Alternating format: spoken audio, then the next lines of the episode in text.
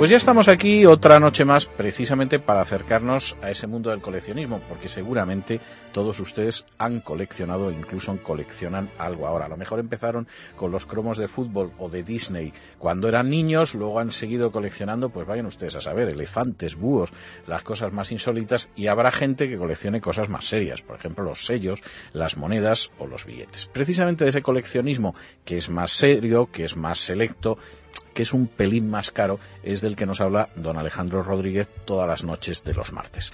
Muy buenas noches, don Alejandro. ¿Qué tenemos hoy? Buenas noches, don César. Hoy le traigo un penny, un penique del Reino Unido de 1917. Un penny, está bien, de 1917. Vaya año el de la Revolución Rusa. Bien, bien. ¿Y qué tiene, qué tiene de particular este penique, este penny? Pues fíjate, fíjase, este penique es el resultado de un cambio de diseño que ordenó la reina Victoria en 1860.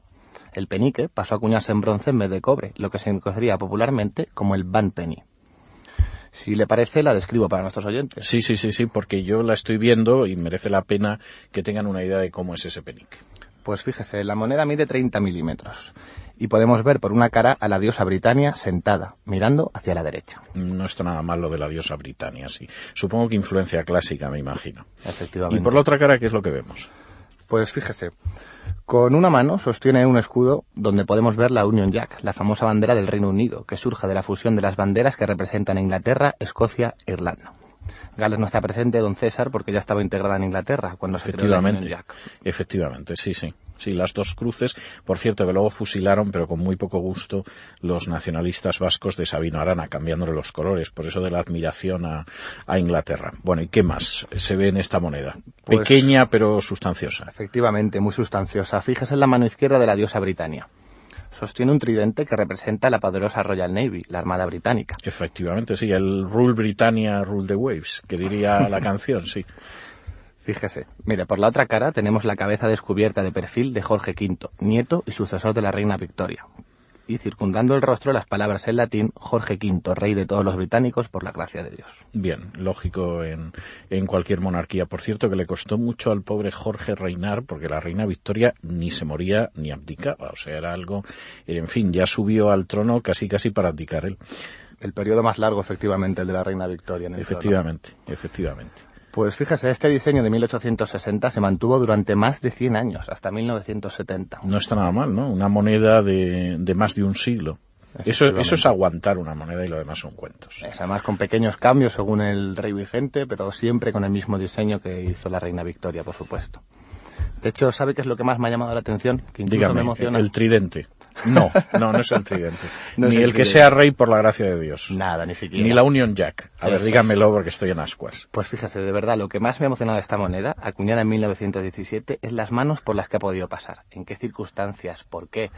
Imagínese, ha vivido dos guerras mundiales, una guerra fría, y teniendo en cuenta la extensión del Imperio Británico, podría haber estado en la India o en cualquiera de sus colonias. Perfectamente, en Singapur, en Canadá, en Australia, sí. Efectivamente, podría haber pasado por las manos de un soldado de la Primera Guerra Mundial, de un tendero de Downing Street o de un agente secreto a servicio de la corona, por ejemplo. Bueno, con esa imaginación podría usted escribir una novela que se llamara El Penique, ahora que lo estoy pensando.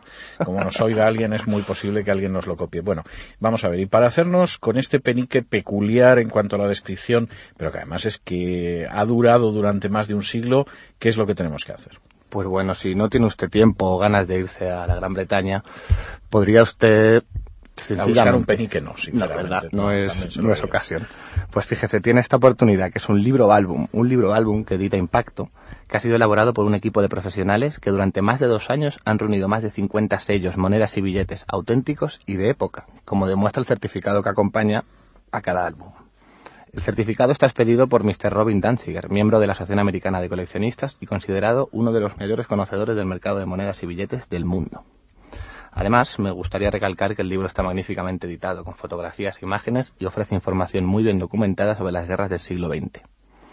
Vamos, que si quiere usted conseguirlo puede encontrarlo en la página web de Impacto, www.impacto.com o en el teléfono 902 87 62 62. Es decir, que tenemos dos opciones tres opciones. Entramos en Internet buscando el penique famoso a ver si alguien en PayPal lo está liquidando o, en, o alguna tienda que actúe en Internet con este tipo de monedas que se dedique, por ejemplo, a la numismática o nos ponemos a patear tiendas de numismática, por ejemplo, en torno a la Plaza Mayor en Madrid, o vamos a dónde? Pues lo más fácil, ya le digo yo, que es mejor que entre en www.impacto.com o que llame al teléfono 902 87 62 62. Pues muchísimas gracias, don Alejandro. Muy buenas noches. Gracias a usted. Buenas noches.